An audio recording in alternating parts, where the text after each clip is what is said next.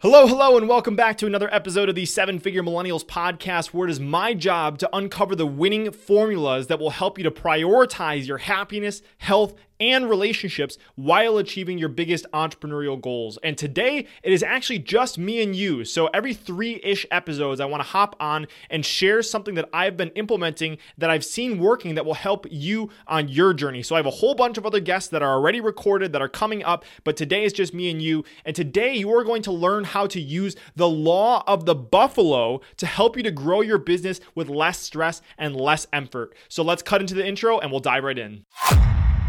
If you had to pick between A, making a ton of money, B, being happy, healthy, and surrounded with people you love, or C, making a meaningful impact on the world, which would you choose? The good news is that today we don't have to choose. So the question is how can entrepreneurs like you and me, who have a vision for our lives and aren't willing to settle for anything less, how can we become financially successful and have a big impact while prioritizing our happiness, health, and relationships? You and I are on a mission to find out, and we have an incredible journey ahead of us. My name is Brandon Fong, and welcome to the Seven Figure Millennials Podcast.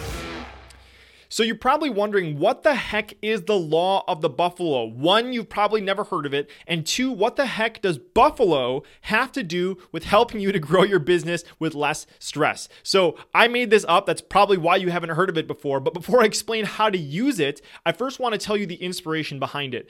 So I was doing a bunch of research and I found out that Native Americans are very well known for having a sacred relationship with the buffalo. So for example, they would hunt a buffalo and it's really obvious to know that, okay, you're going to hunt the buffalo and you're going to use it for food. Maybe some other obvious uses are you can use the bones, which they did to create uh, knives, arrowheads, shovels, that kind of stuff. And they also use the hides for the teepee covers, clothes, shoes, belts, bags, that kind of stuff. So that's kind of like the obvious uses of the buffalo. But what I found to be very interested interesting is what they use the buffalo for in the less traditional ways that you may thinking about it. So some less obvious ways that they've used the buffalo is they use the brains to process leather. They use the hair for headdresses, pillows, pad saddles and ropes. They even use the buffalo's four-chambered stomach to dry it out and turn it into buckets, cups and pots. They use the the tail for whips and brushes. They use the fat for soap, cooking oil and candles. They use the hooves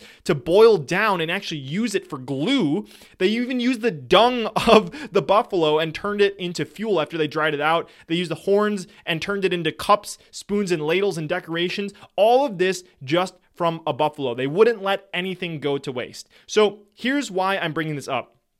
In business, it's really easy to get access to a resource and use it for the super obvious reasons, right? So you and I would go hunt a buffalo and we'd be like, okay, yeah, we can eat this. We can maybe use some of the fur for covering our teepees and that kind of stuff. And the typical person with a business resource, they'll get the equivalent of a buffalo and then they'll just look and they'll they'll stop after the obvious reasons. But my question to you is what is the equivalent of hunting a buffalo in your business and what are some of the current ways that you're currently using it? And so to give you an example of how I am using a resource just as much as uh, the Native Americans would leverage a buffalo, I wanted to give you the example of how I'm actually planning on leveraging this podcast. So again, going from the the traditional way of using a podcast, you may think, okay, yes, I'm producing podcast content and I'm going to be posting on my site and I'll send an email to my email list. But the question I've been asking myself is how could I use this resource if my life depended on it and I couldn't waste anything. So I'll repeat that again. How could I use this resource if my life depended on it and I couldn't waste anything? And I've actually been experimenting a lot with asking myself more interesting questions like this because it forces you to think out of the box and ask how you can be more resourceful. And as entrepreneurs, that's one of the most valuable things that we have is our resourcefulness. So, how can you leverage everything? Let's go back to our podcast example. So I can use this podcast, and I am using this podcast for an interview, right? That's what you're listening to right now. Obviously, I'm not interviewing someone, but you're listening to the interviews, right? So lots of people, what they'll do is they'll only record the audio, but what you can also do is you can, you can record the video and then you can turn that video into small clips, right? And then you could take that and distribute it on YouTube, on Facebook, and Inside of Facebook, you could use that on your personal page. You could use it inside of a Facebook group. You could share it inside of other Facebook groups, or you could even pay for video views to boost that video that, that video that you produced and then leverage that to grow an audience. So that's just one way that you could even just use the videos that very few people are doing. Another thing you could do that I'm planning on doing is using the key takeaways from my guests and turning it into a book. And then another thing is using the key takeaways and turning that into a paid newsletter so that I would actually ship out uh, a newsletter once a month to people where you can get the highest value insights that I gleaned from interviewing some of the world's most successful people, right? So th- those are some other ways I'm planning on leveraging it, at least right now. But that's not all. What are some of the other ways that what are the what's the equivalent of the using the brains or the hooves as glue, right? So another thing that most people don't realize is that when you're bringing on a guest onto a show, that is a uh, the start of an incredible relationship and friendship that you can have with that guest. So maybe that that guest will become a client of mine, maybe they become a strategic partner, maybe I can leverage them as a, a referral resource. But again, it's an incredible opportunity for me to start a great relationship and friendship with someone and, and maybe it doesn't turn into something, but it's a great opportunity opportunity to build my network and leverage those relationships that I'm building.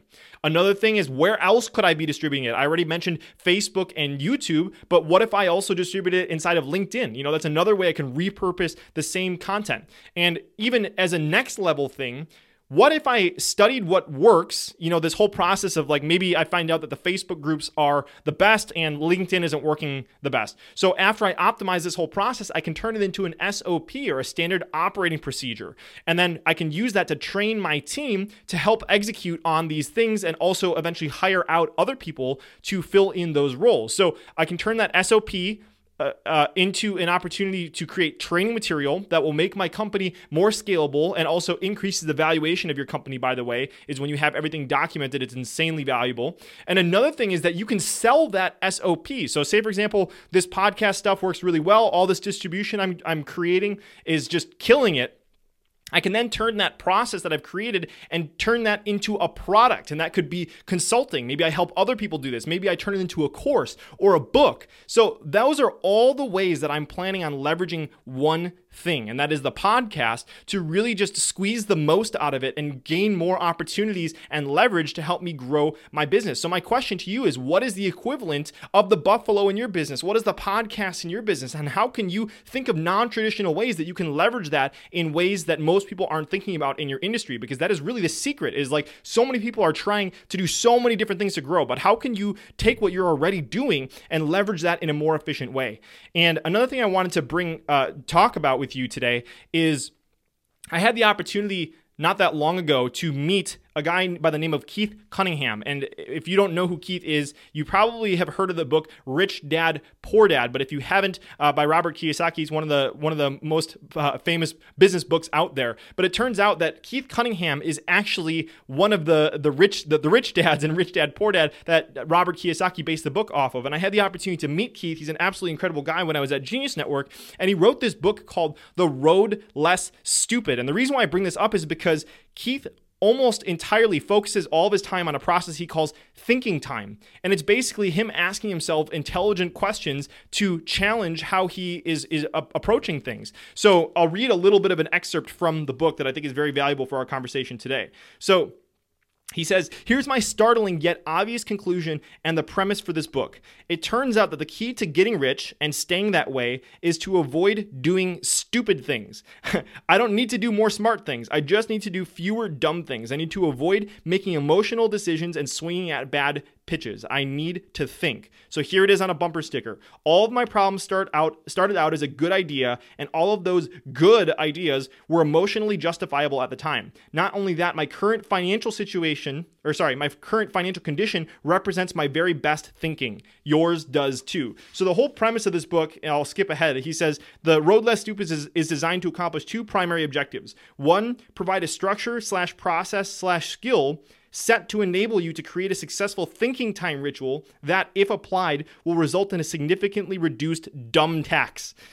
the thinking time process I've developed and used over the last 25 years is described in the first couple of chapters. And two, suggest a series of possible thinking time topics and questions you can use to spark your thinking, grow your business, make more money, and ultimately avoid doing something stupid. So, the reason why I brought this whole thing up is because Keith is an incredibly successful entrepreneur, and he's incredibly good at asking himself questions that will help him to get the most out of his business opportunities and, as he says, to avoid doing stupid things or the dreaded dumb tax. So, my question to you, I'm giving you a question that you can ponder on and leverage in your business today, is how could you use this resource, and that resource could be anything you're currently doing in your business, if your life depended on it and you couldn't waste anything?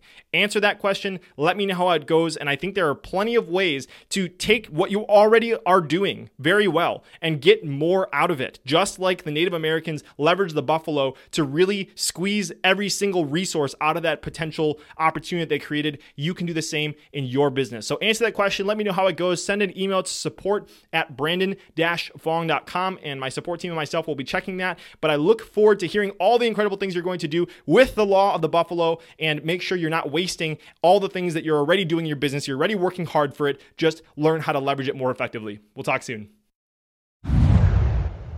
Hey, it's Brandon here again, and I have a quick favor to ask before you head off, and that is if you are listening to my voice right now, and you are currently using either Apple Podcast or Spotify, it would help me a ton if you could stop what you're doing, take five seconds to tap the number of stars that you think the show deserves. So if you're on Spotify, there's a place to add a star rating right underneath the name of the show. And if you're listening on Apple, just scroll down where you're seeing all the episodes and there's something that says tap to rate. Just tap the number of the stars that you think the show deserves. And you may not know this, but I typically spend over five hours of my own time each week just researching a guest on the show. And then there's the time that's spent recording the show, the intro, reaching out to new guests, and of course, all the editing, publishing, promoting that my amazing wife and high school sweetheart Leah helps me to manage. So, all that to say, there's a lot that goes on just to get to the point where you listen to this episode. So, if you appreciate the content and have 10, 5 to 10 seconds to spare, it would help a ton if you could leave a quick rating on the show. Extra credit if you choose to leave a review, but just tapping whatever stars you feel the show deserves helps a ton and it takes so little time. So, whether you choose to do that or not, I so appreciate you, and I'll talk with you soon.